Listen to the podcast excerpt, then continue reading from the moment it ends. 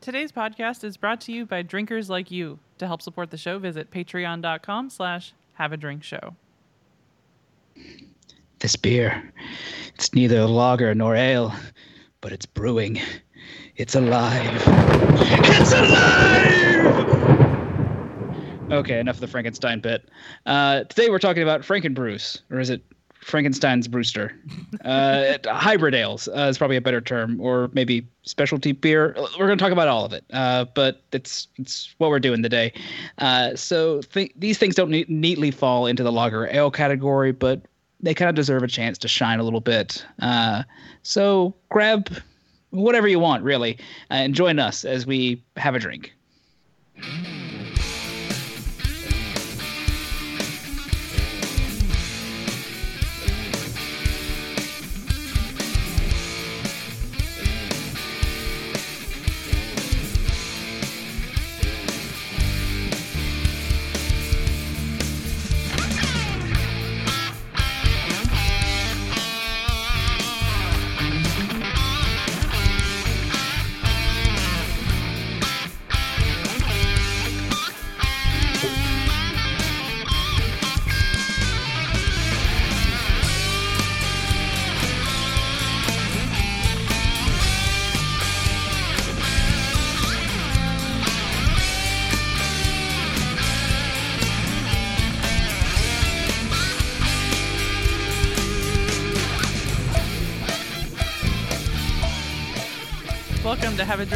Show where you learn along with us about what you drink. I'm Brittany Lee Walker. I'm Justin Frazier. And I'm Christopher Walker. How's All it right, going, guys? Hello. Whew. Uh, it is Halloween on this day of recording, so that's fun. Uh, Boys and girls of every age, how have I not watched this yet today? right? We haven't either. We. I was Ah. like, do we introduce him to this this I've early? not watched that movie in years because I maintain I watched it enough in my teens to last my entire life. Yeah. I mean, that's that's probably likely, but you know, it sucks because we didn't really get to watch a whole lot of, you know, we didn't watch a lot of Halloween-ish kind of things because like he's not in that like zone of paying attention to to live action stuff just yet. You know. And So- someone doesn't like horror movies now, so Uh, I haven't liked scary crap for quite some time. I get scared very easily. I am. I like a good spooky Halloween, not a terrifying, disturbing Halloween. I finally broke down and bought my own copy of The Thing. John Carpenter's The Thing. That's all you. right? Uh, no idea when I'll get to watch it. But yeah, that's probably one of my all-time favorites. I was watching a, I was reading a thing. They were talking about like Halloween movies of some kind, but they were talking specifically about the movie Halloween at one point and talking about the budget that that first movie was made on. And I went, you know what? Shoestring doesn't describe it. They, uh, uh Jodie Foster, uh, not Jodie Foster, um, Jamie Lee Curtis. uh, Jamie Lee Curtis. Sorry, wrong J, actress name. Uh, Jamie Lee Curtis had to buy her own clothes for that movie, mm-hmm. and you're just kind of like, you did, you did all that with how little budget you had. Well done. Yeah. that always gives you that like giving a budget constraint always leads to Make- innovation and just amazing end product. I mean, the first Evil Dead movie is a pretty solid horror movie for how cheap it had to be. yeah, Mm. I mean, that's it. Evil Dead 2, Dead by Dawn is just great when you're like, okay, we're going to do the creepy part, and now we're going to get silly. All right, let's get silly. And then by Army of Darkness, it's just. Hmm. It's it's Sam Raimi being as Sam Raimi as he's going to be. What are you gonna do? Talk, Camp it up. Okay. let's just talk about how amazing it's gonna be to have him doing a Doctor Strange movie. Is he Because- directing the next? Yeah, Oh. Raimi's on for Multiverse of Madness, and that's why I'm like, that is exactly who needs to do it because he's gonna make it. Before, Well, yeah, the- for that- I, I can't remember the director's name before, but he said this is gonna be the first full-on Marvel horror movie, and so I'm like, yeah, you don't really need it to be that. You mm. need it But to if you be. need, if you if you want Sam Raimi to make it a horror movie, that's gonna hit the right sweet spot. it's gonna be like it'll be scary, but not too over the top because it'll have to be PG thirteen. It can't be R. or so it'll be rated. the right kind of over the top. where Doctor Strange replaces his terrible hand with a chainsaw. and I just If only we can have some sequence where that happens, or he God, just I'm- lends a reference to be like, well, I could just oh, replace oh, my hand with a chainsaw. This means Bruce Campbell was going to be in the MCU. I think someone said that. Yeah. So if you really want to get into it, I was watching videos about how um, the Walt Disney parks are now in the MCU canonized because the rides that they've done, some of the like the uh, uh, whatever the tower one, Mission Breakout they did has Figment in the queue line in the collector's collection, which means that uh, Epcot is canonized as an actual thing in the MCU, which means all of Disney World, Disneyland, all of it is. Yeah, no, I mean, I, I one assumes that their world is supposed to be super close to ours, so they sh- they're supposed to have a Disney Yeah. in theory. And I don't think they've ever directly mentioned it, but you know, until proven otherwise, one assumes that Disney exists in all universes. Well, it, it exists in two different levels. Disney so that was the thing. It exists the- as the theme park, but then it also so the ride as it stands now, where Figment is, it's Journey into Your Imagination with Figment, and Figment's a little purple dragon. But uh, in the queues and everything, the ride is set up that you're going into this made up. Uh, no one cares about this but me, but it becomes a big weird thing where it brings Honey I Shrunk the Kids and uh, Flubber into it because they're saying that the uh, the characters from those movies are real in that universe, which makes them real in the MCU. Which, Which means Robin Williams is a crazy scientist in the MCU. Yes. Okay. Yes. That character exists in the MCU through this. And like then there's this 30 minute video I was watching where it's one of those like not even really stretching it that much. And It- then it- at the end of it, he goes, "Is this all true? No, because they're just fun little Easter eggs someone put into something here and there."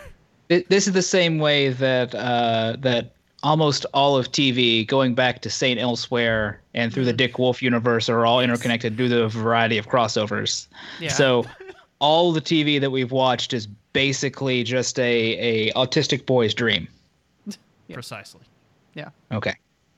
Uh, But anyway, so uh, yeah, we uh, Halloween things. Um, We didn't trick or treat. Uh, yeah, because 2020, and uh, yeah, well, and because trick or treat is a weird thing anyway. Like we, Yeah. I, I yeah. he uh, he here, strangers, give me things. You're Well, teaching the last- wrong ideas to the child. Last year we had just gotten out of the hospital, so Yeah. trick or treating, and he was one, or getting ready to be one. So it was that wasn't really a thing. God, you're right. Sorry, I was thinking that was that was two years ago. You know, I was like, no, you hadn't even gotten into the hospital yet. He hadn't been No, he- born. He, had not. We were we were a week away from getting the call in the middle of the night to say, "Hey, get your ass to the hospital right now." Get your ass to Mars. Get your Uh, ass to Maz. Uh, yeah, but, but he this got year, he got like treat stuff at daycare and Yeah, I I pumped him full of sugar. Brittany's like, "Should you do that?" And I'm just like, "No, it's Halloween, and the boy couldn't trick or treat." And I'm just like giving him Reese's cups and he barely had any real food all day, and then because he was Reese's are are very real food. They've got peanut butter in them. He had protein. protein. he had a whole he's fine. brownie. yeah, the little Debbie brownie done. Got some grains. That's that's your that's the bottom of your pyramid. It goes grains, peanut butter, success. I just hate that like he just he's gonna be just like me, and it's like. I think I'm I'm done with dinner. I barely had anything, and then it's It like, like is that chocolate? I'm sorry, what? We're like, "Oh, you gonna eat the pizza?" And he's like, "No, I'm just gonna like threw it." We're like, "Okay," and then He, he, had got like three bites of pizza. And then I'm just like, well, I was like, it's Halloween, give the boy candy. And we start pumping him full of candy. And he's like, he, he eats so much of it, and he's like laying on the floor. He It- it- literally just like fell over. It, was it was just that We're international done, with it. I'm done with. I've had too much chocolate, and he's just like laying on the floor, staring at the TV, like no more. See. And I'm just waiting for him to get to the age where we give him pixie sticks and he just starts doing lines of them like I did. God. Yeah, no. Although I don't. I almost That don't- sugar had to get straight to my brain faster, and I couldn't wait for it to get through my blood, get into my bloodstream from my stomach, right I to almost- the. I wonder if like he would even like it because he seems to be like all chocolate all the time, as opposed to anything else. So I don't know. It's just because the chocolate stuff's all softer, and that's what we give him. Yeah, but it's been a weird uh, Halloween situation. We did watch Paranorman. Uh, we figured he'd be okay with that. Um, he he didn't really have a reaction to it, honestly. It's It's still a be like little. Pat, It's gonna be like Patton Oswalt, where he's like that I that know. doggy was I- funny, but then he's like terrified by something mundane. yeah, no, I that we kept we kept thinking about that. Believe me, I'm like, what's gonna scare him? um, but I did okay. So one little highlight, and this would appre- you would appreciate this, Bob, because of discussions. Uh, so my nephew hasn't had never seen the Addams Family '90s movie that we all love is in our hearts, you know. Uh, so I was like, you have to watch these movies. I was like, it, they're they're streaming. Uh, I think they're on like Prime now, and uh, both of them for that matter. So he finally watched them, and he was like, "These are so much better than just like watching Hocus Pocus every year." And I was immediately I got you in my head, and I'm like, "Yeah." Yeah. so he, and then I told him I was like, "No, you have to watch the new animated movie. It's like it's streaming on Prime now. Like it's it's actually pretty good." So My yeah, my boss was uh, uh, talking that uh, she was going on a date night with her boyfriend tonight, and it was basically they were going to watch Hocus Pocus because he's never seen it, what? and eh, and and he's been like you know talking talking crap about it because he's like it's overrated. Why are you watching this movie all the time? To watch in his defense, it is overrated, and why are you watching it that much unless you're a really big Bette Midler fan? Yeah, I was gonna Well. say. Um, so Hocus, Actually, I love Kathy Najimy. But Hocus still. Pocus was a major thing in my life because my best friend from like middle, all through all of middle school and all of high school, uh, was a massive Bette Midler fan, hmm and so yeah, it was Rob- that tracks. yeah. It, was- I wonder who that friend all I got, was. all I have to say is it was Robbie, and that No, no, you didn't even have to say that. I, I we, knew. we knew who it was. Yeah. we were watching Bette Midler movies all the time. and it was like Hocus Pocus. It didn't have to be Halloween. Yeah. like, oh, it's Yeah. Friday night. Let's watch Hocus Pocus. Yeah. So I was very keyed in on that for a long time. But I am upset this year. I have not gotten to see Monster Squad. No one was showing it anywhere. I don't have my DVD copy of it anymore. Um, it is okay. I think it's streaming on the new Roku Oh. channel. I thought she was going to say, I think it's in a box under the bed. and her to go, Woman, you betrayed me. No, see, that's the one where she would like. I made her watch it so much, and she's like, "No, I don't ever want to watch it again." She she knows Wolfman's got nards. She doesn't need to be reminded. Yeah. but it's been fun times, and we'll we'll transition into like all the, you know, wintry Christmas things, and because whatever, because no one cares anymore is the point. Because Christmas music starts 24 hours a day on a radio station tomorrow. Yeah. Th- We're not even kidding. Is the thing. Usually, I have an embargo on Christmas. It can't start until after Thanksgiving dinner. This year, I'm allowing. I'm allowing it. Uh, I'm, gonna- there's gonna be a moratorium. I'm just gonna let it 2020 is just stupid. I'm just gonna and- let it happen. it's just. By the way, uh, before we start moving on, you're aware that none of the Peanuts holiday things are on, are going to be on TV, right? Like Yes, they're on uh, Apple TV. They're on we Apple. we and have Apple it. TV Plus. Um, oh, there you go. See, you, free, you were so- you were of the, the the privileged few. They get to watch it on Apple's terrible service. It's, not, It's I it's know, actually that- not a bad service. I actually don't know how good it is. I, I just don't. You said we I still just- have to watch I- Ted Lasso, which everybody's raving about, but you know. I- I've heard good things about that. But someone was like, "Oh my God, they're not putting it on the thing. Why? Why would the networks allow this? Because the networks don't decide that. Apple backed up a tr- backed up some money into the Charles Schulz estate, and they went, "How much? Here's a bag of money. How big is this bag? Look at that truck out back. Beep, beep, beep. Oh, yes. Okay. Screw that- the rest of people. we did watch actually on Apple TV Plus. We did watch um The Great Pumpkin with with Emmett, and and, uh, still. We're, we're we're more That's the my two of us. that might be one of my favorite Halloween things because there's no Halloween really about there other than trick or treating and I got a rock Yeah. and Linus being a crazy person. Oh yeah. well, yeah, no, that's what we were talking about. Is Schulz to be so yeah. overbearingly Christian, and then he made the like poster thing for what it's like to be non-Christian in today's society, mm-hmm. or to be pagan, because that's exact. I could not find a better allegory for you know modern paganism in today's society than Linus out in the pumpkin patch. like it is just like a hundred. Like everyone looks down on him and thinks he's crazy, and all and, like absolutely everyone does, and they talk mad crap about him, and he's just like, okay, and he just like takes it. He takes it. He's just like, this is this is I believe this. This is my thing. Look, and he's like, I, I- I said he's crazy. He is crazy, but that's fine. He can go stay out in that pumpkin patch. I'm just mo- more worried about a small child being left alone in the pumpkin patch. Yeah, well, I mean, you know, the sister comes gets him later. We were more watching it at this this year for like, okay, so what kind of costume do we need to form of Linus for our child who carries around that blanket everywhere? So we're like, we have to get him a blue blanket, and we have to get him a red and black striped shirt Mhm. and black shorts. And that's next year. We're gonna take him to a pumpkin patch in that outfit. That There you go. Yeah. Well, I think we need to move on Yeah, because normally we would have a talk about once upon a time the segment would go here where we would talk about news. Yeah, we wouldn't ramble the- about we wouldn't Yeah. ramble about things for a while. Sorry. We, we No, ramble a lot more now to cover that time. But if you wanted to go catch a, catch that, you can go to a separate feed where you can find Have a Drink News, and you can find such amazing stories as uh, this week, the uh, uh, the best beer, uh, the most important beers in U.S. history. and the best beers in the country as rated by the Homebrewers Association. And guess what? Number one is the four year in a row winner.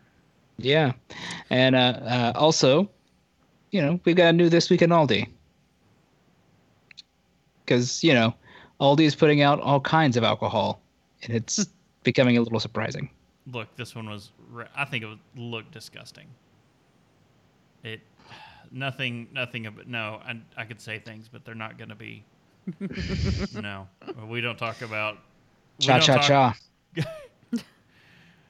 It's it's like some bad German porn. I mean, Cha cha cha. yep. I'm not going to explain any more than that. Let's Yeah. move on to the. We're not that drunk. Cheeky bastards! We're not that drunk! We're not that drunk! We're not that drunk! All right. Um, Is this where we need to do the a quick, so a kind of explainer about what's getting ready to be thrown, thrown at your, your ear your ear holes because this is it was lightly touched on in the opening, but this is like two or three categories that depending on the organization you follow are all usually rolled into like two or three separate categories or sometimes together or so we just rolled all of it into one big thing it's going to be kind of scattershot just try and follow us Right. So today we're talking about ales. no. I'm trying to see if I can get beer to go out of Brittany's nose. Oh, it's gonna hurt. that's what she said Uh, all right. Anyway, no, we're actually talking about uh, hybrid beers and not uh, not weird. Anyway, uh, or hybrid beers or uh, uh, specialty beers. They can go a lot of ways, but we're we'll we'll, we'll talk kind of like about the main category as we go on. Uh, so hybrid beers do not follow conventional thought process that all beer is either ale or lager. Uh, I know we like binary decisions left right black white. Uh, i don't know. Is there a way i can work a michael jackson song into that or have i already passed my chance? I know it doesn't matter but uh, instead hybrids borrow brewing practices from both beer types. Uh, they're a little bit lager and they're a little bit rock and ale. Um, god. As soon as you said the first line, I was like, oh. Yeah. y- Yeah, I, I feel like if you've listened to me at any point, you went, well, I know where this is going. uh, for instance, a beer fermented with ale yeast might be held at cooler temperatures than typically typically reserved for lagers, or a lager yeast might be brewed and uh, brewed as quickly uh, as quickly and warm as an ale, which I would assume would kill a big chunk of that yeast. But you know, this brewing technique imparts characteristics of both beer categories uh, to create unique styles that are not easily classified. Uh, your your standouts from this, your traditional ones are Kolsch, alt beer, steam beer, and cream ale, which we have talked about all of those, I believe, except maybe alt beer. uh, If- we may have it, talked sa- about it- alt beer it rings a bell, but it's definitely not been recently. Yeah, I know we've done Kolsch, we've done steam beer, and we've done cream ales. Anyway, the most uh, these are the most commonly thought of as hybrid beers. Uh, but what's the difference? Well, ales and lagers are differentiated between the types of yeast and the fermentation temperatures required by the yeast strain. Uh, the uh, lagers are fermented with lager yeast, uh, which is bottom fermenting and activated at cooler temperatures than ale yeast. If you've never listened to us talk about lagers, you welcome. You've learned a new thing. Uh, but that is that is like textbook lager. Uh, Did you they miss are the lagers episode? That was a thrilling one. a lot of different different things we just kept saying over and over again. uh, lagers are also often held for weeks or even months at cool temperatures after the fermentation process is completed. There's a reason ales came first. It's because it's a lot easier to age them than it is to keep something cold. You need a cave, or uh, maybe an unused mine, or refrigeration. Uh, anyway, ales are fermented at warmer temperatures and packaged uh, or served shortly after fermentation is finished. You know, make them fresh. Uh, even though the yeast determines whether a beer is an ale or a lager, the brewing method that are commonly exclusive uh, brewing methods are, are commonly exclusively to either ales or lagers. In most cases, the specific technique enhances the flavor and quality of the beer style being brewed. They do not change the classification of the beer. Hybrid beers are going to take a bit more of a freestyle approach. Um, I can't freestyle rap, so that that brief impulse in my brain kind of went out the window. Uh, Dan Harmon, you are not. Oh, see, I thought Lin Manuel Miranda. So no, if we were going to go with someone for me, it'd be Dan Harmon. yeah, He's just he's so good at it. Like uh, if you ever listen to Harmontown, like they would just random like in the beginning, they would just like drop a beat and he just goes. and he would go until someone stopped him. And it wasn't because it was getting like his rhymes were getting bad. They would stop him because he was getting so offensive. It's like, yeah, cut it out, cut it down. Chevy Chase can hear you. um, Yeah, that's kind of what ruined Harmontown. Well, they kept going for a long time after that. Um, though many, uh, so, uh, though many so-called hybrids are actually pretty old and have a customary technique, they may use ale or lager yeasts in the brewing methods in any com- uh, in any combination. And yet, hybrid really is not the right word to describe these. They are there are many different ways to brew beer, and as long as you can get uh, get beer in the end, they are all correct. The hybrid moniker is simply a convenient way to classify beers that don't fit in, in, the two main categories, which means there's probably a problem with the two main categories. it's like a political systems, really. Does that mean this is the uh this ah, is this the Green Party? Maybe. Well, we move into the green text. All right, so here's our technical yeast warning. You're getting ready to get a lot of thrilling yeast talk.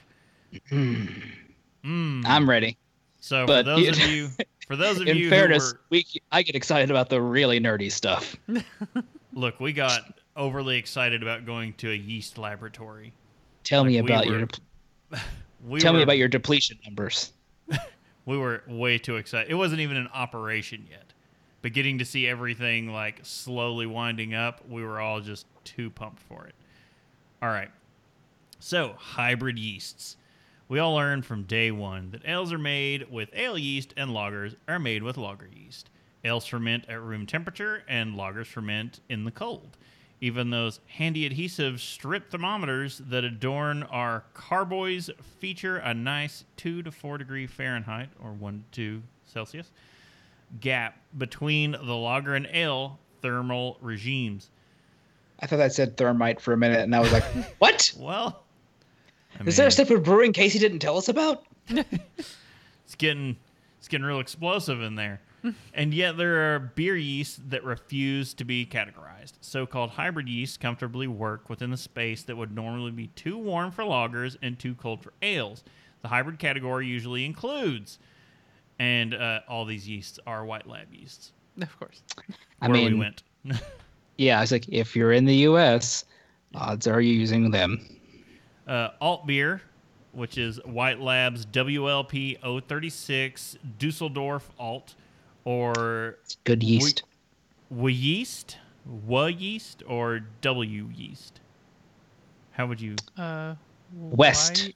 Why, Weist? Weast. Uh, I don't know. W yeast. it's is, a yeah, it's a capital W. Wiglaf. instead of the- anyway, uh, W yeast 1007 German ale. yeast. Or you get the California Common, White Labs WLP 810, San Francisco Lager, or W Yeast 2112 California Lager. by the way, the uh, San Francisco lager, the San Francisco treat. Ding ding. Kolsch, White Labs WLP 029 German Ale, or W Yeast 2565 Kolsch. Yeah. how Yeast. Th- those are some of those good yeasts. Uh, blonde ale, cream ale, and American wheat beers are sometimes classified as hybrid styles as well, but these are less yeast driven than the above. Blonde Man. ale, Do love me a good cream ale though. don't even. I no. Blonde ale can accommodate a variety of yeasts, but alt and Kolsch need alt and Kolsch strains. Let's be clear. Are we being Let- clear about? Let's be clear. Hybrid yeasts are still either ale or lager strains. Saccharomyces cerevisiae or Saccharomyces Pastoranus. pastoralis. Patronus. Pas- I, I saw Patronus. I was like, that's not right. That's What's- not correct. What's, And my what's mind. Your, yeah. What's your yeast Patronus? Oh my god, we could make so much money making a book about that, God. what's your yeast Patronus? Selling it to brewers, and they'd just be like, "I need to know." When we refer to a yeast as a hybrid, what we mean is that it operates outside the normal environment. For ale yeast, this means that the yeast strain continues to work well at temperatures considerably lower than is typical for ale strains, as low as 55 degrees Fahrenheit or 13 Celsius.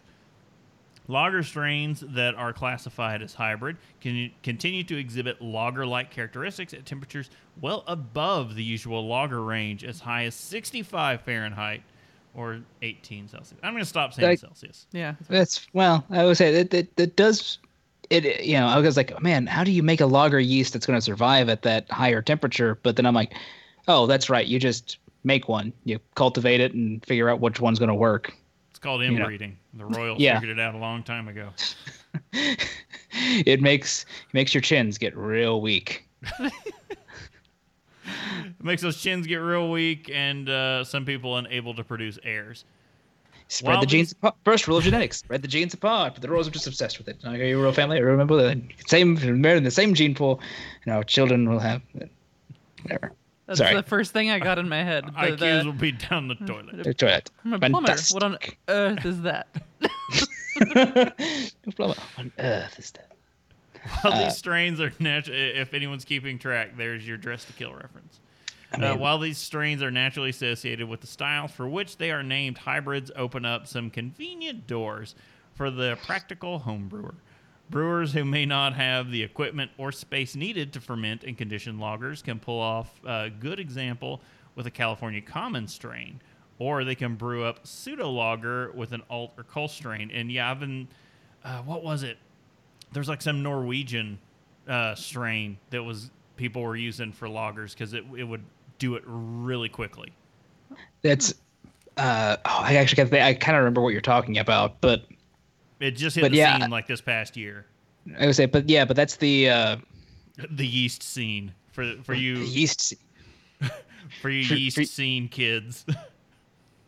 Oh man, man, I, I remember the yeast scene kids. They burped everywhere. They were.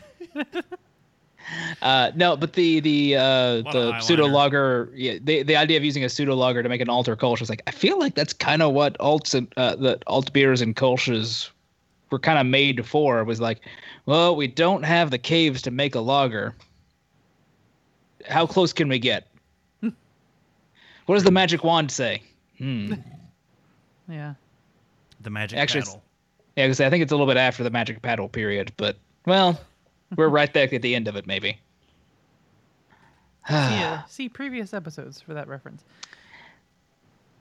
so Look, um, brewing required a magic wand and a lack of understanding about how, you know, science. germs work. and uh, cleanliness. Look, that's that's to be said. If they had been into hygiene and cleaning their utensils, then it would have never worked. Look, you would never be able to get drunk if if at some point someone hadn't thought, no, that's that's that's no good. That's been sitting out too long. Don't use that. Instead, they were like, "This should be fine." We wouldn't get drunk and we wouldn't have cheese. And I don't want to live in that world. No. A world without goat cheese or Gruyere? No, I'm done. All right, well, so we're gonna highlight some uh, some particular styles uh, er, in this in this range of hybrid and, and specialty. So specialty beer. Uh, these beers are brewed using unusual fermentable sugars, grains, and starches that contribute to alcohol content other than or in addition to malted barley. Nuts generally have some degree of fermentables and therefore appropriately classified in this category. The distinctive Yeah, ferment characters, these nuts. you know, I was, I was waiting for that really. Uh, the distinctive characters of these special ingredients should be evident either in the aroma, the flavor, or overall balance of the beer, but not necessarily in overpowering quantities. I was gonna say, if it doesn't help the beer, why are you using it? Uh, so, for example, maple syrup or potatoes would be considered unusual. Rice, corn, or wheat are not considered unusual. No, How can I get that, that crap potatoes? every day. Potato. The I, no, look, look, you go. Why potato? I go. Yes, I, I, mean, want to. sweet I, potatoes are used pretty frequently.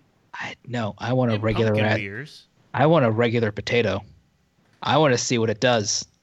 All right. Mostly because I'll eat any potato. I'll eat it like an apple. Ew. I mean, Like you give me a baked potato, I'll just like. Oh. Oh Yeah. no, no, it's got to be a raw potato. I mean, I'll probably also do that. I, I'm, I'm some about some, salt, some salt and butter to rub it in. But yeah, I'm about some red potatoes. That's okay. All right. Well, so the first up in uh, in the specialty category is the chocolate flavored beer. This is, here's my jam. I guess basically. that's uh that's technically what we're into tonight. Yeah. uh, American craft brewers have embraced the combination of both ancient civilizations who drink fermented chocolate to rich, decadent, and refined chocolate desserts with a variety of different approaches and applications to create chocolate flavored beers. While many beers showcase chocolatey flavors without actually having chocolate as an ingredient, chocolate beers use the ingredient itself to offer a uniquely balanced beer experience that can be appreciated by beer snobs and those with a sweet tooth alike. Chocolate beer can be an ale or a lager that benefits from the addition of any type of chocolate or cocoa. While stouts and porters are the most complementary styles to embrace the addition of chocolate, chocolate beers need not stick to a script. Chocolate can be added to all types of beer styles, even beers as light as pale ales. The key for any flavored beer is that the ingredients and flavors it presents are balanced well with the base style of beer. Chocolate character can range from subtle to overt, but any chocolate beer is generally ex- expected to offer some balance between beer and bonbon. the style can vary greatly in approach as well as flavor profile depending on the brewer.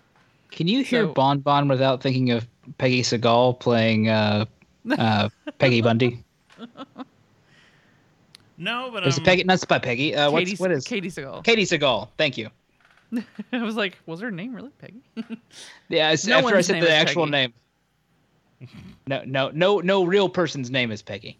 No, I don't think so. I, I refuse to believe that. Um, so they've got some examples here, just a few uh, commercial examples, in case you're wondering. Apparently, you know, some chocolate beers. So chocolate oak aged imperial imperial Yeti stout from Great Divide.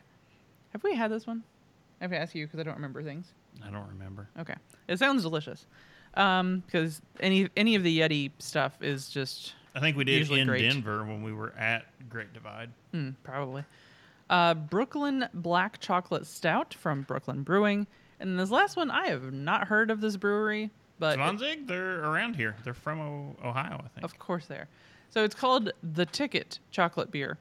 Uh, the name that you just said, Brewing, and it's out of where? It's Zwanziger, they're I think they're in Ohio. Oh, okay. All right then. Um, so why is this beer in this category? Well, chocolate beer can be any style from pale ale to stout, so kind of a specialty hybrid situation there. Um, and then to get the richest, most chocolatey taste in a beer, brewers and uh, add chocolate to the fermentation or conditioning tank well after the boil.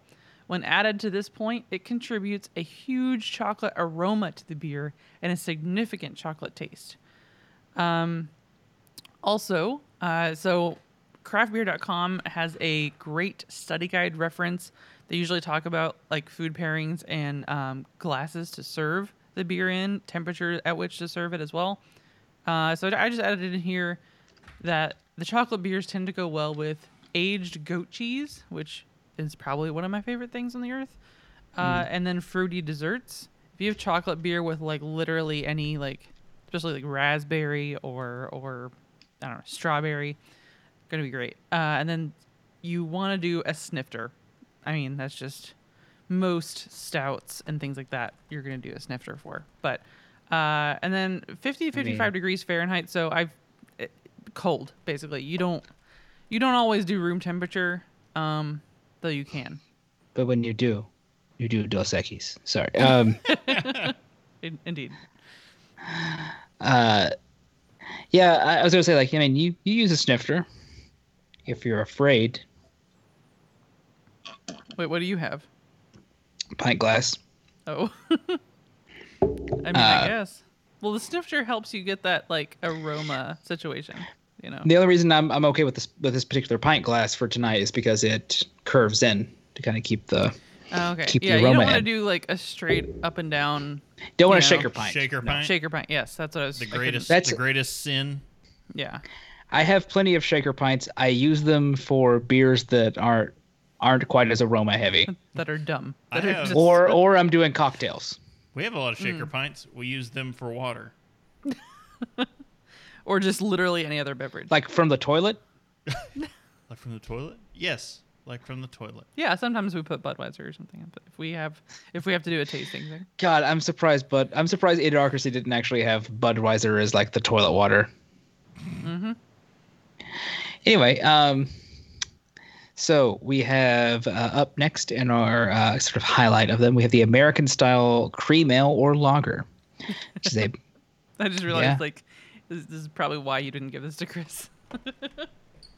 Uh, no, it just seemed like the first sec. Uh, uh, we'll talk about that later. Um, it, it, it was a paragraph breakdown thing, less a Mm, okay, okay. American style cream ale or lager. Uh, the uh, has a mild, pale, light-bodied ale, uh, made using a warm fermentation, top or bottom, and cold lagering. Hop bitterness and flavor range can be l- very low to low. Hop aroma is often absent. Uh, sometimes referred to as cream ales, these beers are crisp and refreshing. A pale malt character predominates. Caramelized malt should be present. A fruity estery aroma may be perceived, and diacetyl and chill haze should not be pre- perceived. Again, no butter. Uh, you've got some U.S. commercial examples. You've got the uh, Sweet Action uh, Sixpoint Brewing. You've got Spotted Cow from New Glarus. Come on, Chris. Mm, You can't tell me you don't want some Spotted Cow at any given moment. always want some spotted cow. And then El Sully from 21st, 21st Amendment Brewing. Also good. Uh, Yeah. Why this category? It's a hybrid beer because it contains it combines the use of ale and lager yeasts and fermentation. Uh, cream ales are all uh, are refreshing enough for cookouts and will pair nicely with any grilled food. They're often served in a flute glass. Uh, it's kind of glass that you use to summon the uh, the Dragonzord. And also, I saw two different, um, two different things what that. A, a couple of things said flute, and then a couple of things said um, just like a regular pint glass, basically. Yeah. What it is. So It, it's what that heard. one I think it's less important of what what you're putting in. A flute glass is nice because you don't get a chance to use them often. So True. Yeah. uh, rye ale or uh, lager with or without yeast. to be considered an example of this style, uh, the grain the grain bill should be sufficient. Uh, rye that such rye character is evident in the beer. Otherwise, what are you doing? uh, it should be brewed with at least 20% rye malt and a minimal hop bitterness. These are often uh, uh, these are often versions of classic styles to contain uh, contain a noticeable rye character in the balance with other qualities of the beer. The addition of rye to a beer can add a spicy or pumpernickel pumpernickel character. I don't know. It feels like there should be another Y at that one after spicy, but Yeah, that's true. Uh, I'm down for character pumpernickel beer. Uh, anyway, the color can al- uh, can also be enhanced and may become more red from the use of rye. The ingredient that comes into vogue in recent years and everything from stouts and uh, to lagers, but is uh, especially popular with craft brewers in India Pale Ales. Uh, from U.S. examples, the Low Rider from Sweetwater, the Hoss from the Great Divide Brewing, and Breaks uh, Breakside Rye Curious from Breakside Brewing.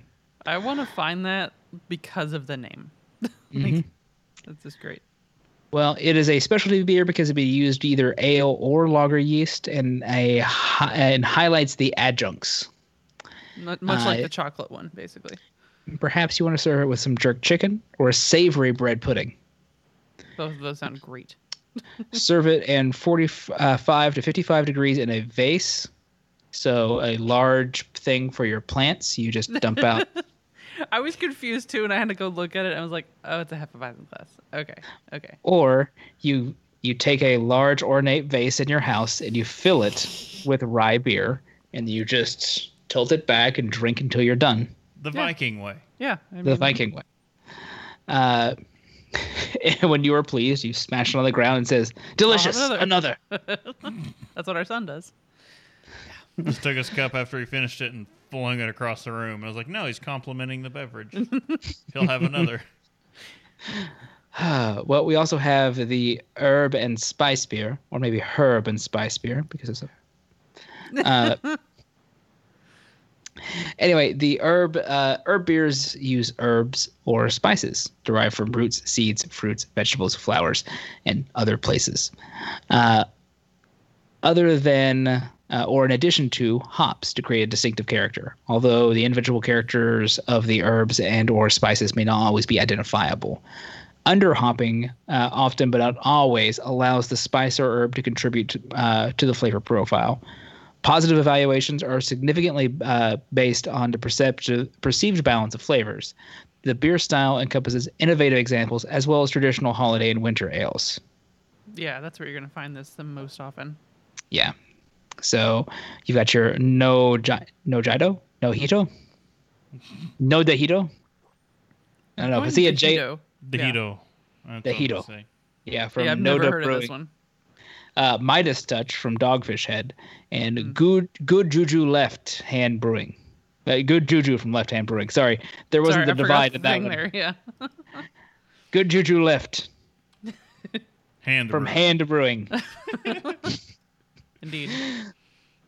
uh, they use it with biogas. Um, the specialty beer, uh, its specialty beer here is it's it's made using either ale or lager yeast and highlights the adjuncts. That sounds familiar. Look, okay, I was. It's an either or.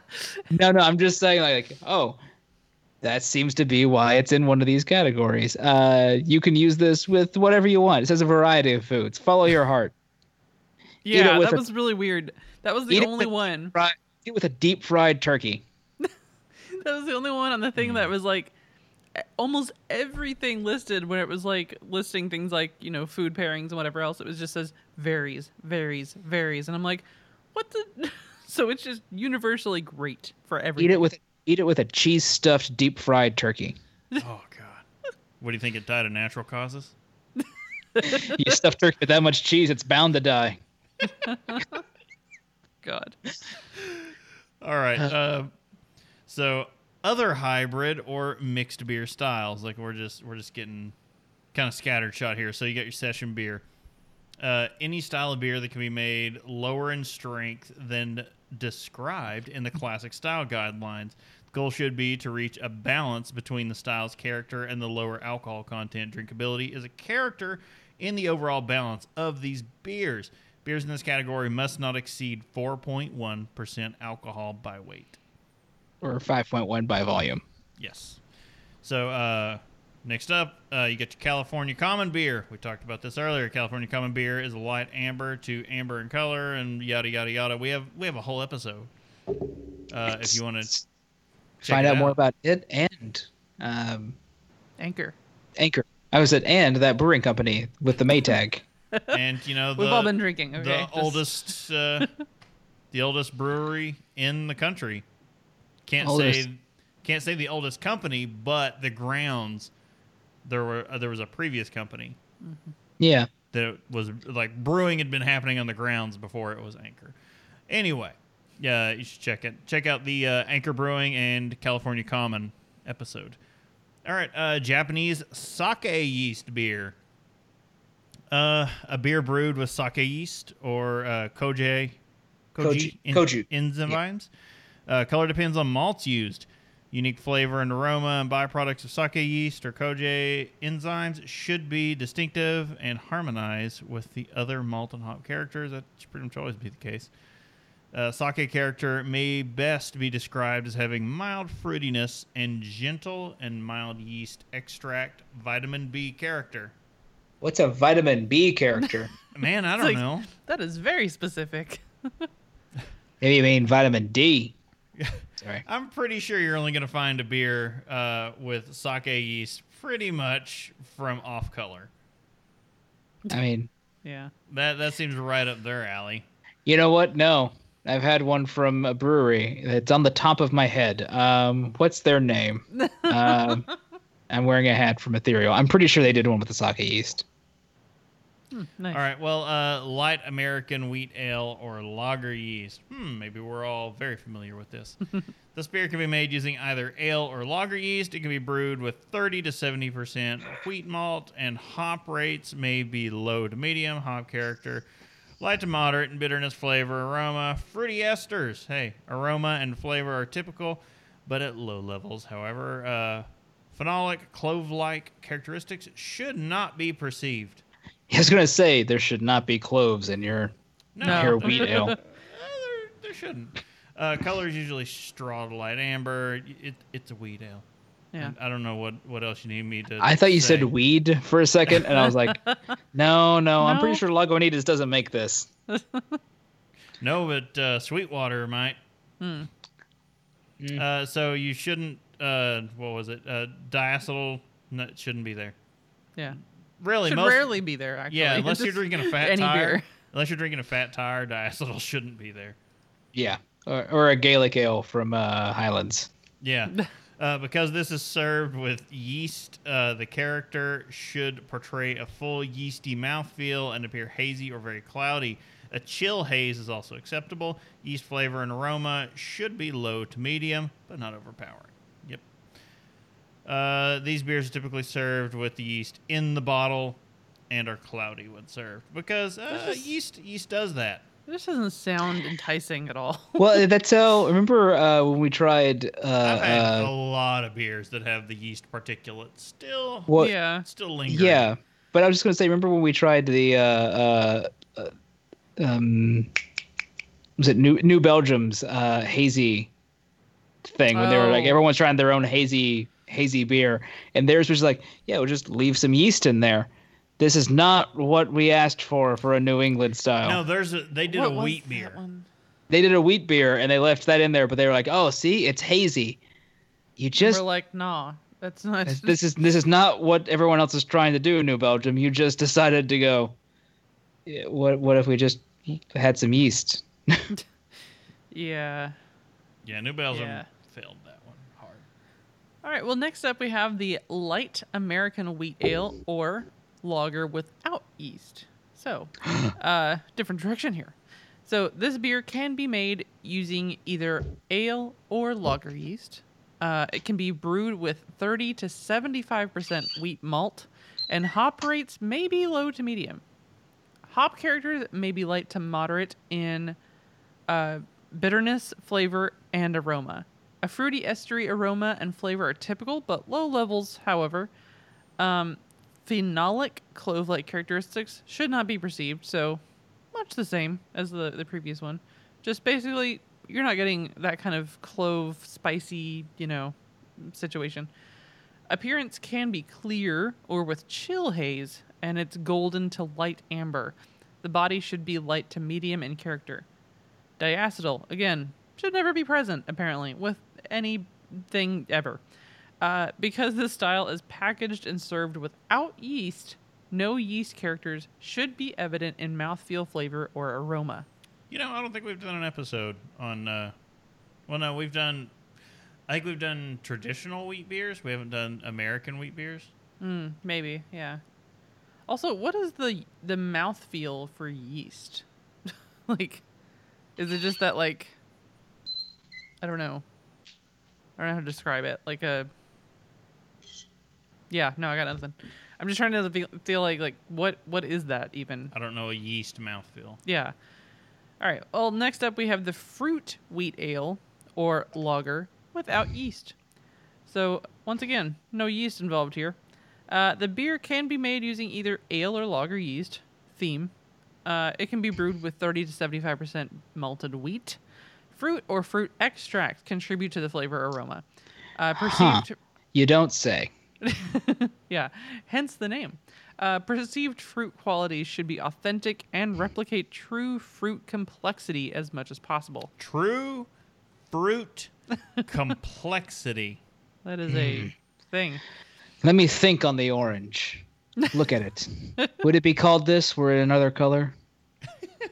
Uh, uh, color should reflect a degree of fruit's color. Hop rates may be low to medium. Hop character may be light to moderate in bitterness, flavor, and aroma. Fruity estery aroma and flavor from yeast can be typical, but at low levels. But the clove like characters, again, not going to be there. Diacetyl, not going to be there. You Diacetyl uh, is never going to be a thing. Copy paste. Copy paste. Copy paste. That's just that should just be our our thing for that. Uh, when this style is served with yeast, the character should portray a full yeasty mouthfeel. Still got to figure out what that is, and appear hazy to very cloudy. Chill haze. I can also think of what a acceptable. yeasty mouthfeel might be, but I don't. I don't want to experience it. Oh God. We're trying not to go there, Bob. And That was there you go. That was pre pre show when that's why I said we needed to get the clip from me, myself, and Irene of Uh, him looking at the Vagisil. Got a customer up here is baking a loaf of bread and then gets sourdough. Put a rush on that. So anyway, so yeast flavor and aroma should be low to medium, but not overpowering. Uh, brewer may indicate on the bottle whether the yeast should be intentionally roused or if they prefer that the ent- entry be poured as quietly as possible. That is a different sentence there that I've not seen before. And so I think Do you can want your yeast intentionally roused? sometimes. Uh, uh, the, the next one's pretty much the last It- one. it's only much dark. the same. Yeah, the dark American wheat ale or lager with, with yeast instead of without yeast. Yeah, it's the exact same thing, only yeast present. Yeah. So finally, then Probably uh, dark. Sorry, but Probably yes, with darker. with dark in, in, in appearance and whatnot. So fruit beer, though, um, which I feel like has a bit of a stigma to it. But if you're really into beer and you've you've had some good fruit beers, I mean, it can it's a really I, I, bec- I think it's become a very respectable category here. Uh, fruit beers or any beers using fruit or fruit extracts as an adjunct, either in the mash, kettle, primary, or secondary fermentation, providing obvious uh, yet harmonious fruit qualities. So, um, for fruit quality, should not be overpowered by hops. Uh, if a fruit such as juniper berry has an herbal or spice quality, it's more appropriate to consider it in the herb and spice beers category. So not just not a fruit beer really, which makes sense for So- juniper. Sahti I- is Yes. herb and spice beer. Yep. I was And going to say, think it like, is so where does the officially sahti listed fit that- in? Yeah, I I think it is officially listed under that. Um, Sahti. Aye, aye. song. Uh, acidic bacterial, not wild yeast, fermentation characters may be evident. Uh, they would contribute to acidity and enhance fruity balance. Clear or hazy beer is acceptable in appearance. Uh, I was gonna say a non-wild yeast acid, uh, acidic bacte- uh, bacterial is like, yeah, that would make sense. Then I mean, it makes sense to do it, but also like, yeah, you don't want that wild yeast kind of funk Yeah. sometimes you in do. your. I mean, not in your well, fruit. not not just a straight fruit beer. Uh, I wish I would have given examples for every single one of these, just to like. I don't know. Like, I need to know like, specifically what. I would say for what's that listed last as a one, fruit beer. there's a great place to go. Uh, it's called Urban Artifact, and Well, I know, but they do a lot of sours too, or a lot of the wild yeast. yeah, they're exclusively sour and wild yeast. Well, exactly. So th- this is saying like not. That- to yeah, I'm gonna say like that, that this that there's a difference I guess between fruit beer and fruited sour, Yes. So a fruit beer would be what? Um, or or a Midwest fruit tart. which is just basically fruit pulp. Yes, which is what I think of when I think of urban. Oh yes. I've got to look this up. 'cause It's gonna bother me. See, so that's to say. So Urban, uh, shout out to them, and uh, Forbes also just gave them a big shout out and did a huge article on Urban Artifact, as saying they might be producing the best fruited beer in the country right now. Yeah, I mean, I I I, I joke saying like I think of pulp with them. I don't think of that as a bad thing. I just think that's that's what you get when you get their beer. It's tasty. But The like I was getting ready to say, that's uh, that's mainly what I consume, like the Midwest fruit tarts. That's what everyone gets. But when I think of urban, I honestly think of their uh, their wood aged Hmm. beers, like their traditional sour fruited beers. I always think of that um, absolutely perfect blueberry pie Yeah, beer I- that they did. It's, oh my god. I think of that. I think of by PSR. That one was phenomenal. Well, All right. Moving up next, we've got field beer.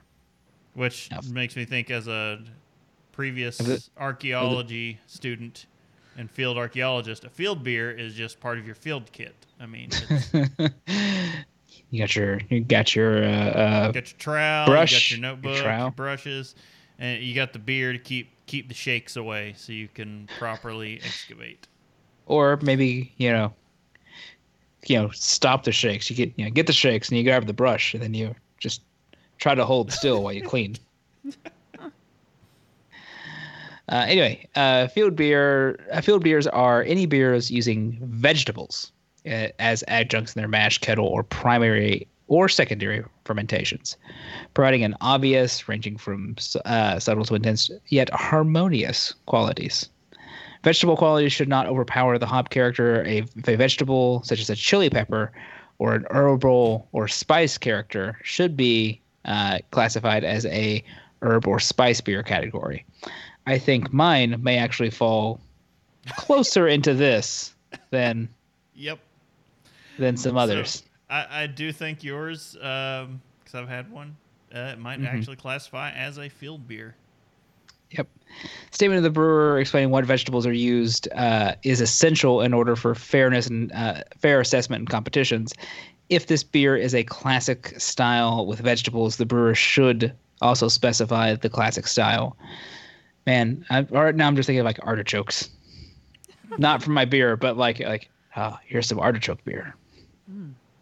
that just makes me want an artichoke pizza. I really like. Next up, uh, we have pumpkin beer, and we're not going to talk about it. You know what it is. Uh, we've done a whole episode on it. I'm moving on. Uh, We've we've got coffee flavored beer. Huh, that sounds familiar to us. Uh, coffee beers uh, use coffee in uh, any of its forms, or uh, other than or, or in addition to hops, to create distinctive uh, distinctive character, ranging from subtle to intense. Underhopping allows the coffee to contribute to the flavor profile while not being excessively bitter. Come on, coffee. Don't don't sulk. Just turn into a good beer. We've got the specialty honey lager or ale. These beers are brewed using honey in addition to malted barley. The beers may be brewed to a traditional style or may be experimental. Characters of honey should be evident in flavor and aroma and balanced with the other components without overpowering them, which is the rule for almost all beer. Yeah. Uh, gluten free beer. Uh, Which we still who's the have one- to do an episode on, by the way. Just- Yeah, that's, um, someone someone does one that's uh, who does gluttony. Or- Mm, Is that um There's a number of breweries. I know Stone has gluten free, and no no no I mean there's there's a beer called gluttony. Is that Rhinegeist? no, No. no. Uh, um, New Belgium Uh, or New Holland? Mm, It- maybe. I know they've got some gluten free. I can't look it up because my computer's gonna be a like blow up or something. Keeps dinging at us. I don't know. What Yeah. That's about. Um. Glutiny, gluten reduced beer from New Belgium. New Belgium. What? Okay. All right. Well, uh, it's a beer, lager, ale, or other that is made from fermentable sugars, grains, and converted carbohydrates.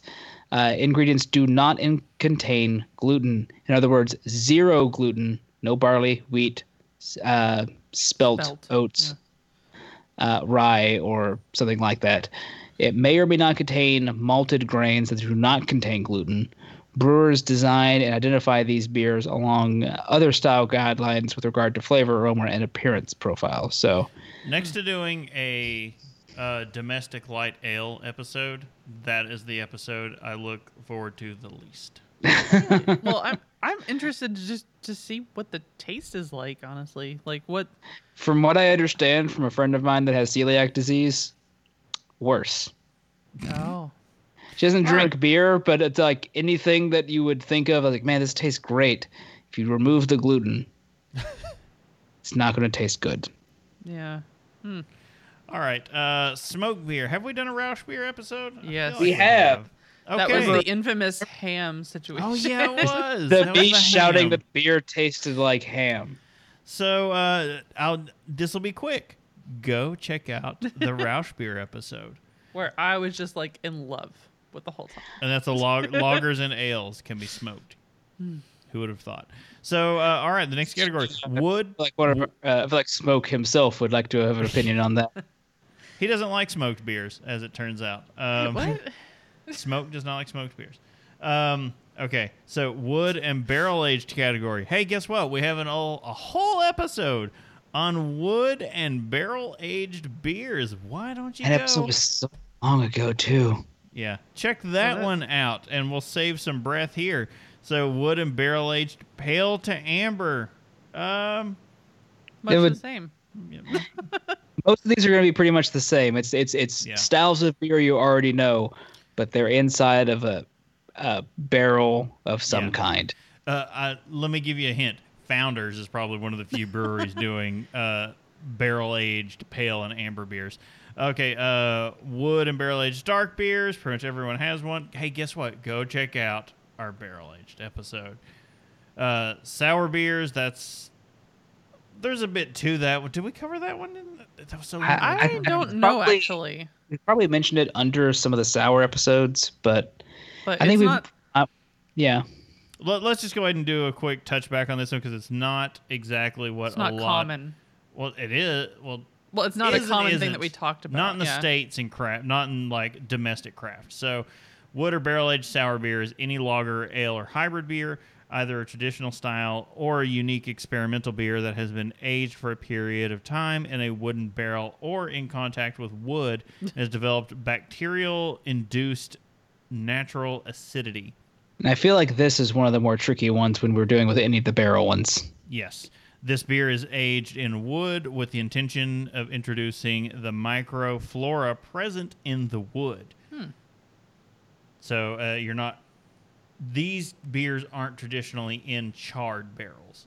That's the thing to keep in mind. It's not like bourbon barrels where you're just pulling the char and dark flavors off. This is th- like new oak or something. hmm These are gonna Yeah. be foeders. Uh, Yes. Sometimes wood aging is intended to impart the particular unique character of the wood, but wood aged is not necessarily synonymous with imparting wood flavors. Wood mm-hmm. character can be characterized as a complex blend of vanilla and unique wood character. Wood derived character can also be characterized by flavors of, can I say characterized? Or character in another way? like in one sentence, that's like three different ways. Yeah. If present in this style, can be very low in character. Hey, there's another. And barely perceived or evident or assertive as wood derived flavors. Any degree of wood derived flavor should be in balance with other beer character. Fruit and herb spiced versions uh, may take on the hue, flavors, and aromas of added ingredients. Usually, bacteria and wild yeast fermentation contributes complex esters and results in a dry to very dry beer. Ultimately, a balance of flavor, aroma, and mouthfeel are sought with the mar- isn't that for everything? uh, with the marriage of acidity, complex esters, and a a new beer with wood and or barrel flavors. Yeah, this is. I feel like that's one of the more tricky ones to kind of Yeah. kind of I- nail. I remember. I mean, we definitely. It's been a minute since the the wood aged uh, beer episode. I don't remember going that in detail about the sours aged in beer in in wood. So, I don't remember any episode we did at the beginning of this year, so Well. yeah. Fair enough. Um, Drunken recall isn't a thing. No, I mean, Beerfest lied. I mean, maybe it is. We just haven't gotten to there yet. we, look, we we we maintain like a, a mild, you know, mild drunk at that point. We need to get to like, You're the full end of the spectrum there. Damn near alcohol poisoning is what we need to. yeah, that th- at that point we may achieve full beer knowledge. Oh, okay. Uh, we well, may we may reach Beervana. I was gonna say, I was like, he's about to say Nirvana, isn't he? I know it. I know what his dark heart wants. Oh, jeez. So, uh, next up, similar to what we just talked about, but just aged beer. So, not necessarily wood aged beer. Uh, beers aged for over one year. Generally, beers with high hopping rates, uh, roast malt content, high alcohol content, complex herbal, smoke, or fruit content. So, you got wood aging, Brettanomyces. Um, I, I don't beers. know I don't know why, but for some reason high hopping rates. When I looked at it the first time, I thought it said whooping cough.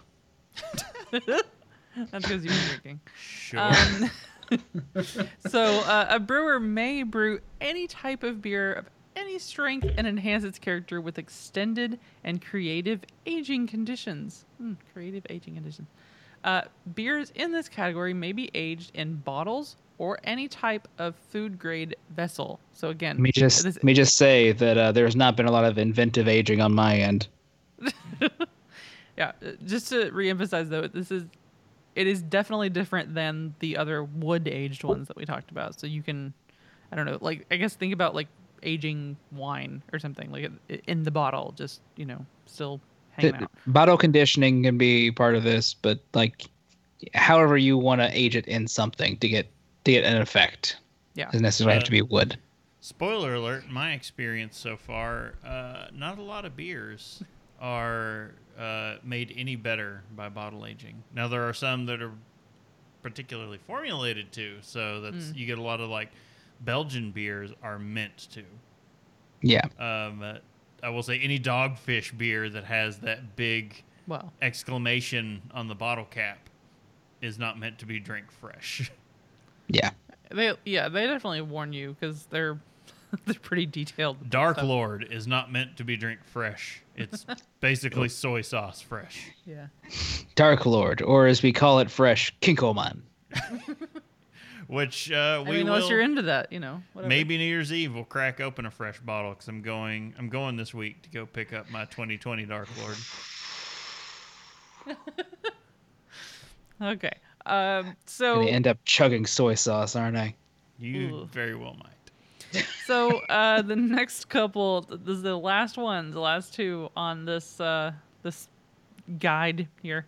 Uh, so On our journey, yes, our journey. Uh, so other strong ale or lager.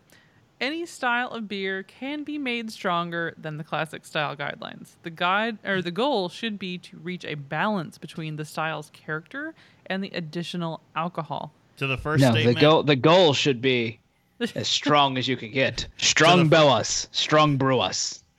to to the first statement, uh, Sam Calagione, uh, very much. You don't need to say anything else. Just say Sam Pelchi. Yeah. all It feels so good to be this drunk. Any Uh. style of beer can be made stronger. He's just like, yep. He's like, yeah, it can. I can do it. Uh, refer to this guide when making styles stronger and appropriately identify the style created. For example, double alt, triple fist, or quadruple pilsner. I want to try a quadruple pils- pilsner. That sounds insane. Quad pills. Yeah, Yeah. let's do it. Uh, and then finally, the uh, save the dumbest for last. We've not done this Um, episode, and I, We haven't. I, I'm not looking forward to that either. No. Oh, none. Okay, never mind. We've done half of this episode. Have we? Oh, right. The malt Oh. beverage. Yeah. We've done that's malt true. beverages, but We did not alternatives. Yes. Malt- yes. Okay. So this is non-alcoholic malt beverages. So one one thing. Billy Dee Uh, is not pleased with this. No. No. Uh, it's, they should emulate the Colt character. 45. This is not. Yeah. They should emulate the character of a previously listed category or subcategory designation, but without the alcohol. Uh, less than 0.5%. You know, like like Guinness is doing in our from our news episode. Uh, oh. non-alcoholic beer malt beverages will inherently have a profile lacking the complexity and balance of flavors which can be attributed to alcohol.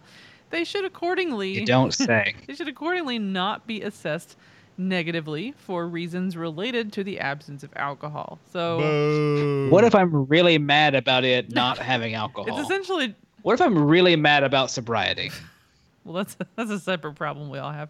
But like it, it's just essentially saying like don't judge a book by its cover, okay? Like alcohol isn't the whole spectrum here with flavor, but yeah, I don't I don't know. I think there's just But just just why we came to the party. If you came to a party expecting cake and they instead gave you, you know, tofu, yeah. would you be pleased? or No. English muffins? A giant cake Yeah, sized no, English muffin. I was just saying with English muffins specifically. Yes, no, I would not be pleased. No. Well, on that note, you know what does please us? what we've been drinking. Drink with me, friend. Has that pour always been that long? Yes. and that foamy. Like you can hear that head foaming up in it. You're like, that is a poorly poured beer. All right. Um, so we are drinking an amazing Mayan chocolate Baba Yaga. From the beginning of this year, from February, before we knew the year was going to suck. It Before the before in the before in times. the before four times. Uh, yes, things were great. Uh, 2020 was looking awesome.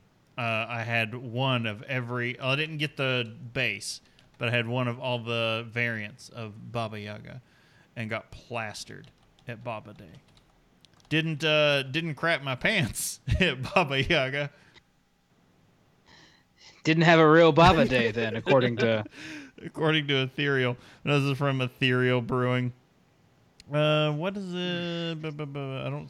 There's no stats on the bottle that I can find. I'm sure they're gonna be in the fine print somewhere. They have to be. And this is the which variant is this again? Uh, this is the Mayan Mayan chocolate. chocolate. It is strong, is what it is. It is very nice. Uh, it's bare minimum ten percent. I really don't yeah. see it anywhere. Uh, Uh, they suggest serving it in a tulip glass, which yeah, I would. I wonder. But they didn't sell tulip glasses for it because I have a Baba glass and it's not a tulip glass. They have a glass for regular Baba, not not for the Mayan chocolate Baba. But yeah, from Ethereal Brewing out of Lexington, and it's uh, quite quite tasty. Uh, not quite a year old, getting up there, but the spices are still hanging, the chocolate's still in there. Nice. Uh, Good. That that gives me that gives me hope for my Mayan chocolate. Uh, this is saying uh, Beer Advocate saying thirteen percent. I believe it. That's that sounds about right. yeah, that's probably accurate. I, I said I, I I have not opened mine for today, but uh, yeah, I'm just looking at yeah, yeah, that sounds about right from my Well, I was experience. thinking, you know what? It's Halloween. Let's break out break out the Russian witch. I've got one more. I've got one left from this year. Uh, that's the uh, the the creme de la creme, the sea salt and chocolate. Which, uh, if, if you're into Baba Yaga, you know that is the the one. Yeah, we, we we cracked we cracked that open uh, at Casey's. We cracked mine open, I think, because Yeah. I was like, no, I need to share this with someone, and I want I want Casey to have it, have some, and I just want to drink I've it. Still got That's mine pretty good. hanging on to it. Uh, but I am worried now about what's going to happen to Baba 2021, Baba Day 2021, because it's in like January, end of January, beginning of February. Yeah, I'll have to talk to talk to some some sources, and we'll see. Maybe we'll find out what have wait and happened. see, everything's going online because uh, Dark Charge Day is going to be online. Dark Lord Day was online. I don't know. Like, it, beer's so much more accessible, like special release stuff this year. But I, I miss the social aspect of it. Like, I hate being social usually. But uh, when it comes to beer, I- I, I want to be I- social. I, want to be in line, I drinking miss- to people, drinking with people, talking. I miss hanging out with people. I miss grabbing a, a, a, a, a you know dozen donuts and bringing them to lines and going like, "Here, everybody, have some have some delicious twice fried donuts in exchange for beer." Still open. I, I assume so. I've not heard of it. I've not. I, there hasn't been a breaking news notice in Lexington. the, the town would shut down. There would be a national or a, a statewide day of mourning if Spalding Donuts shut down. Lexington would cease to Oh. function. yeah, no, like the whole the whole city would just go. No, we refuse to get back to work until until we are told we can get Get donuts again. Twice fried donuts. Mm. So good. so, uh, what have you been drinking? Uh, I've, you know, I, I had thought I was gonna drink uh, something special for the show because I had some stuff from. Uh, uh, that I was like, oh, I got this War on uh, War on Christmas. That uh, that sounds pretty good. That'd be a good thing for tonight. But then I'm looking back through my fridge and I find uh, the Displacer Beast from the Dungeon Master Displacer Beast from uh, uh, Miskatonic. uh, Miskatonic. Thank you. I'm looking at going like, oh, this is gonna be hard. Because that was uh, Uh, from our buddy Smoke up in Chicago and Miskatonic. And I Mm-hmm. was like, oh, I was like, you mean to tell me there's like an HP Lovecraft brewery in Chicago? And he's like, well, in name only. He's like, it's not really like themed. And I was like, oh, slightly let down, but I'm like, I still want to go there, especially after learning that Miskatonic is where Hop Butcher for the World does all their brewing. well, this is a uh, this is a an American Imperial Stout, uh, and it has uh, has some ancho chilies, cacao, cinnamon, and vanilla, and this this uh, this beer has some kick. And it's six. it's been in my it, it I've had this beer in the fridge for I don't know how long and the peppers are still it's there. over six months old, and the peppers are still. I had mine a few weeks ago, and the peppers were still kicking. Is that the one I tried? Yeah. too? Oh yeah, that was intense. If you if you know if you were watching the stream, you could have seen me at the beginning, like when I took my first sip while we were listening to the intro music, and I'm just sitting there just fanning my face on. Ooh, Lord, That should have been the that uh, Oh lord. Yeah, that's I and it, it'll that one I think like I I like started to feel like I was choking. Just the peppers are a little much. Well, as it goes on, it it kind of like you you taste them like on the back end, but it's not like a super oppressive thing. But like when you're first that first sip, it is it is a bit of a surprise. Uh, it's it's real it's real tasty though. Uh, sometimes you can mess up a a pepper stout kind of beer, but this is this is pretty solid. Uh, it's got a 10% uh, ABV, and uh, Beer Advocate does not have any score because none because it was like such a you know small kind of release, I guess that there's not enough reviews. And there wasn't uh like an Untappd or anything. My phone is behind me and was buzzing a lot, so That's fair. it seemed best not to consult it. Yeah. Probably because you're getting tagged in check-ins. Hmm. Happens. All right. All right, I think that does it. Yeah, we, we we've held you guys hostage for an hour and a half. We'll we'll let you go back about your lives. enjoy your your commutes and whatever else you're doing while while while we're talking. Uh, but if you need more, you can subscribe and get some great resources at haveadrinkshow.com. You can also follow us at Have a Drink Show on social media on twitch.tv. Uh, and you can tell us your favorite drink, ask a question, or just leave some general feedback. You can use the email address feedback at haveadrinkshow.com. We haven't had anything in a good long while, Yeah. but you know, Well, we have. I if, do- If we take a while getting back to you, just remember we have to like float things around four people. Yeah.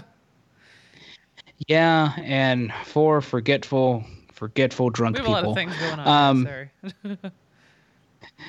Uh, but we, you know, if you have stuff that you want to put on the show, let us know. If you just want to send us an email about stuff, we also appreciate that. You could use the feedback page on the website as well, though. And all joking fun aside, I'd like to remind everyone to please drink responsibly. You shouldn't really be going out right now, anyways. Mm, yeah. so Do everything responsibly right now. just just be home. Just be home drunk, and you're fine. yeah. You're fine. the ta- the other tagline for 2020. Just stay home and get, Get a get a case of beer and drink and drink COVID nineteen. just, just drink at home alone. It's it's fine this year. I mean, Yeah. Nobody cares. no one's yeah, judging no you. judgment this year. That's what's so great about it. It doesn't matter. no, no one will know you're an alcoholic. They'll just assume it's 2020. Yeah, that's about right. All right. Well, uh, you can check us out in again again another couple of weeks for the next live episode. Once again, I'm Brittany Lee Walker. I'm Justin Frazier. And I'm Christopher Walker, and we'll see you guys next time. Diamond